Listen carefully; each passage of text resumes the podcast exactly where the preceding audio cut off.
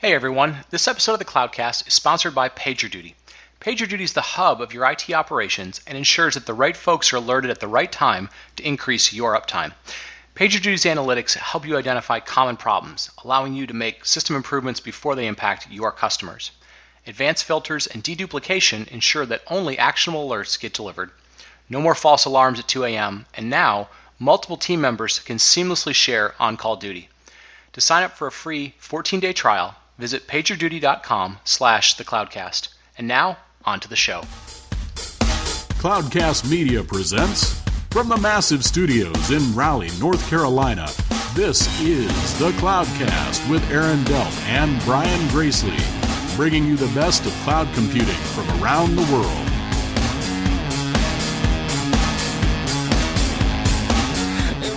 Good morning, good evening, wherever you are, and uh, we're welcoming back to the Cloud Foundry Summit. We're still out here in uh, in beautiful Santa Clara, California, uh, doing a number of shows here from the Cloud Foundry Summit. Uh, day one, um, still kind of getting a feel for the show. It's it's expanded quite a bit. There's about 1,400 people here uh, at the event. Uh, a lot of a lot of new faces, a few familiar faces, but a lot of new faces. Um, excited to have Bernard Golden on uh, today. Bernard's somebody who, you know, Aaron and I always make a list of people we'd love to have on, and we're never sure if, if we can get their time and stuff. So, uh, VP of Strategy from ActiveState, welcome to the show. Thank you so much for the invitation. We, uh, we have been reading uh, your, I don't, I don't want to call them blogs because they're, they're not really blogs. They're, they're super insightful because you've got a really unique background of sort of economics and sort of big picture and technology. And so uh, we want to dig into it a little bit, and then what you've been doing at ActiveState because you've been at a few different places. You were, yeah. Uh, you know, we knew you uh, when you were doing stuff with George Reese and Stratius, and, yeah. and you're at Active yeah. State, and yeah. Uh, so. Um, so where do you want to jump in, Aaron? There's a ton to cover. Yeah, um, I guess probably the biggest thing is uh, let's start with the ActiveState. Uh, we spoke to Bart, uh, gosh, two years ago. Yeah, I mean, getting, it's it's it been was a, just just when just when they were starting to do Cloud Foundry and they were kind of transitioning from, you know, a company that was doing a lot of languages, a little Yep. bit of an OEM, to sort of being on the on the commercial side of things. And it was uh, it was an interesting time because they had a unique sort of experience of saying. We know how to deal with languages. We know how to deal with polyglot. It was back when, when Cloud Foundry was very much into sort of the polyglot message as opposed to the broader message that Sam has. So, where's the company today? What? Uh, yeah. Well, um, I think about uh, maybe two, three years ago or something like that at the company, and I've been there just about a year right now. Yep. I, I think what they did was they said we have a tremendous background in languages, tremendous background in developers. What's the overlap uh, of languages with cloud? They said platform as a service, and they started to charge down that road, and then saw that Cloud Foundry, and because it has uh, such a background in open source, and, and the power of open source ecosystems, they said, okay, that's clearly the way to go. They were, they, I think they had started sort of building their own, and then they said that's that's a that's a dead end compared to the open source way going forward. So they started doing that, and that's over the last um, year, certainly since I've been there, and the previous year, I guess, uh, before I joined, you know, they've been uh, taking the product commercially. Uh, there's a number of customers that are using it uh, very successfully. Yep. Um, what's sort of interesting about it to me is that it typically starts with a group or a small subset of an IT organization and then starts to kind of grow like wildfire. Because what happens when people start using tools like uh, platform services, they start getting much higher productivity, much faster release cycles, and so forth. And then what happens is it's kind of like one group looks over and says, How come they're five times faster than we are? Oh, we want some of that magic too. And they start uh, doing it. So we see a lot of you might call it viral growth within organizations. But um, so, in terms of where we stand today, the product is out. We're just today announcing our version 3.6, which has uh, what I think is going to be a pretty uh, cool capability, and uh, you know, growing and servicing customers and stuff like that. Nice. So I, wanted to uh, again kind of go into some of the articles you've written. You wrote a, um, a blog on the ActiveState uh, blog here recently called uh, "Pets, Cattle's." Excuse me, pets, cattle, and chickens. Yeah. So tell us what you mean by i- introducing chickens into the very traditional pets versus cattle analogies. Well, um, you know, um I'm I'm always been a little uncomfortable with the pets versus cattle because there's this sort of implication of some you love and some you don't care about and so forth. But I was the thing that I think that most people don't fully grasp is every new platform shift, and I would say cloud computing is a platform shift, and platform as is sort of in a play is a is a component of that. Every platform shift in IT has led to at least a 10x ex, growth in the number of uh, applications, the number of projects, the number of everything. And so the old models we've used of pets and cattle, I said, actually, there's going to be much, much larger numbers. So, what's the right kind of thing you'd think about if you're sort of using this, um, uh, you know, feed kind of thing around uh, cattle, because cattle are like f- like a food source, not a pet that's a part of your family. I said, what what is the 10x ex- expansion on that? Well, chickens. That makes sense because you know, in terms of sort of the food chain, there's many, many, many more chickens than cattle. And I actually went up and looked up the numbers. You know, I did this. Yeah, it was actually a really interesting yeah. economic side of it. And so, um, and and so, I really wanted to bring forward the the volume side of things. And I think people are less aware of that now, but we'll soon confront that, which is the average IT organization is going to be asked to take on 10x at least as many applications. And so, how do you how do you manage that kind of explosion of, of stuff? And you know, I would say probably platform service is the right path forward. Sure, and and it was interesting too, like to, to compare the, the chickens to containers. Of there's a lot more of them. They mature a lot faster, if I remember correctly. Yeah, they, yeah. They they, they uh, they don't they don't take as much food. That's exactly right. a lot less resources to consume. So it, you know, And if, and if you take that analogy to certain parts of the world, they won't think that you've somehow like uh, if you if you take that analogy to India, they think you've uh, desecrated their religion and you're just Yeah. trying to get a point across. Yep. And, uh, yep. Yeah, yeah. So it was really fascinating, and we'll put it in the show notes. So, so I encourage everyone to go go read it. It was definitely a, a, a really nice way to kind of bring containers into the existing analogies. Um, yeah, yeah. Thanks. So, so kind of moving on to of uh, another article that you wrote was this was CIO.com article um, about why the enterprise really needs shadow IT. Um, and this this concept of basically shadow IT a lot of times is, is really kind of driving the innovation.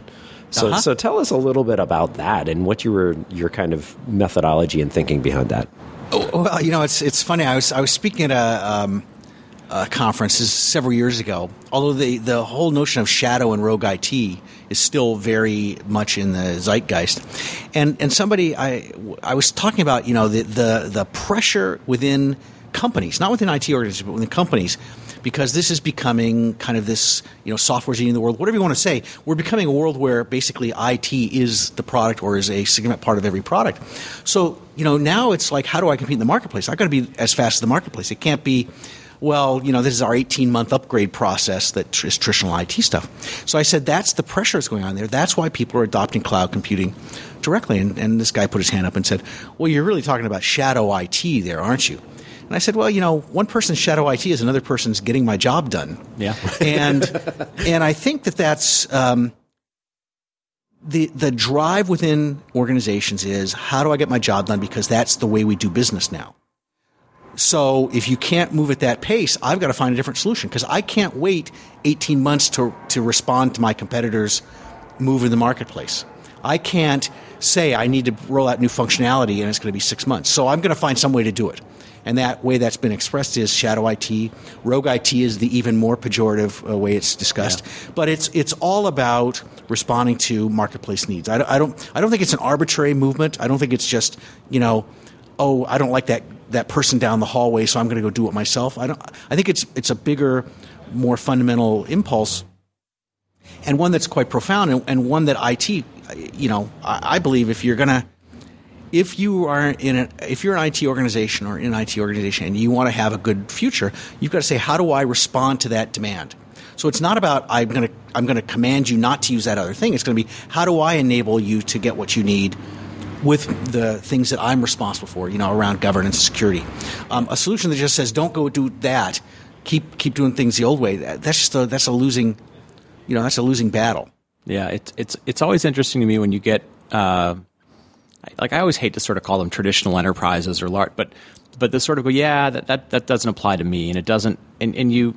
You know, you want to. You know, a lot of us will use examples like Uber or some of these other things that that sound very sort of like cool and sexy, and you're going, but that's that's the cab industry, right? That's the taxi industry, and if you really thought about it, you know, you probably would have said nobody will ever disrupt that because there's unions and there's lots of capital and there's you know there's a lot of sort of big economics involved, and then you start realizing, you know, like like Sam mentioned in the keynote, like everybody's got a supercomputer in their pocket. Yeah, yeah, and, yeah. And at a macro level, you know, if you really think about it, you've got all these students who are graduating maybe without jobs, and you've got people that want to do work, and all of a sudden you go, oh, I could I could see how those things could come together and start disrupting a bunch of industries. Oh, and, yeah. and you know, it doesn't disrupt just the the cab industry. It may disrupt the automotive industry. It may disrupt a bunch of different things. It, it, that to me is the part where you go. Are you going to be the disruptor or the disruptee? And if you aren't thinking about just even even how would we begin to to, to think about that? Yeah, you want to be um, the pet or the chicken. Oh yeah, you're going to better the chicken. I- so so you've been you know one of the things that that we always love to have is there's certain people that come on our show that have, that have just been I don't want to say religious, but they've just been very staunch in their opinion about where things are going, and you've been very consistent. Not religious, not you're not a scream it from the mountaintop. You're, you're like I said, you're very pragmatic, detail oriented, data oriented. But you've been a, a pub, you know, sort of a public cloud is the way you should be going person for a number of years, and you've been very adamant about it. You wrote the book. Talk about yeah, public cloud for, dummies. for dummies. AWS for Dummies, right? yeah, yeah. talk, talk about just kind of you know the, the that the last few years of, of going from being the person who's just talking about it saying this is where it should go this is the way it's going to go to just sort of seeing it becoming an industry now that you can put numbers around and, and people are like okay maybe that is real. Like how's that transition been? What are the convers how are the conversations changed for you and Yeah, it's interesting. I, I think just today that they were recording, I'm going to have a new blog post going up on CIO that talks about the AWS numbers because they finally announced their actual AWS numbers and they were pretty interesting. Well, if I were a, a, a petty person, um, you know, I could really gloat because the number of people that I've had conversations with three years ago, four years ago, that would go, "Oh, you're just crazy, private cloud," because there's huge investment in infrastructure, et cetera, et cetera, et cetera. You know, that's the path forward and all that. And I can't tell you I, I, how it's warmed my heart to see them up on platforms going, you know, really, the path forward is public cloud. And, um, I, I would say there's um, twofold things going on about that. One is, and I've talked about this a lot, is you know these are people who are experts at it. That you're if you're a private uh, if you're an IT organization you're trying to compete with. You're, Yep. That's like me trying to build a car and trying to compete with General Motors. Pretty difficult. The the other side of it though, I think, and that's really coming to the fore now is if you think you're an IT organization, you have to say where can I add value to my company. Yep. And you know where you add value is the applications you deliver because that's whatever your company is. Nobody ever says, you know, man, I love shopping at Nordstrom because they have awesome servers. Yeah. You know, they go because the I've got this personal. I've got the. I've got personalized shopping, blah blah blah, and that's all backed up by they know what I bought, etc. cetera, et cetera. It's all about the applications, and so I think both the twofold, the cost side and then also the value add side, really are pushing IT organizations to go where where is it that I add value and where is it that I I don't, and so. Um, you know, as I said, if I were petty, I'd be gloating, but I Has it reached a tipping, is sort of a tipping point yet for you, where people are getting the, the, the message, the, the, the, the theory that you've had for a while, or is it still still a ways away?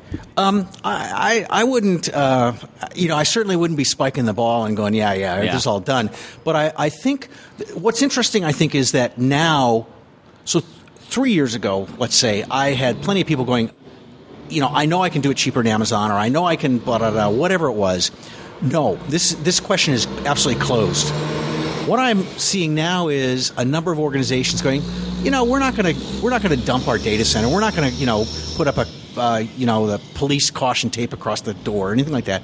But we're now going to be actively using, in, in particular, many times Amazon. But I would say they're also looking at the other commodity players like Microsoft or whatever, and saying that's going to be a significant portion of our of our environment going forward. So it's. Um, it, it's it's not like everybody's just said now we're we're going to do all this other way, Right. But now it's being put into the mix, and Yep. it's be and it's being seen as an important, viable part of the mix. And Well, I think and we'll it- see more of that. It goes into so you did a blog post. This is kind of going back a while. It's probably almost a year ago uh, when IDC did their kind of third platform Yeah. report.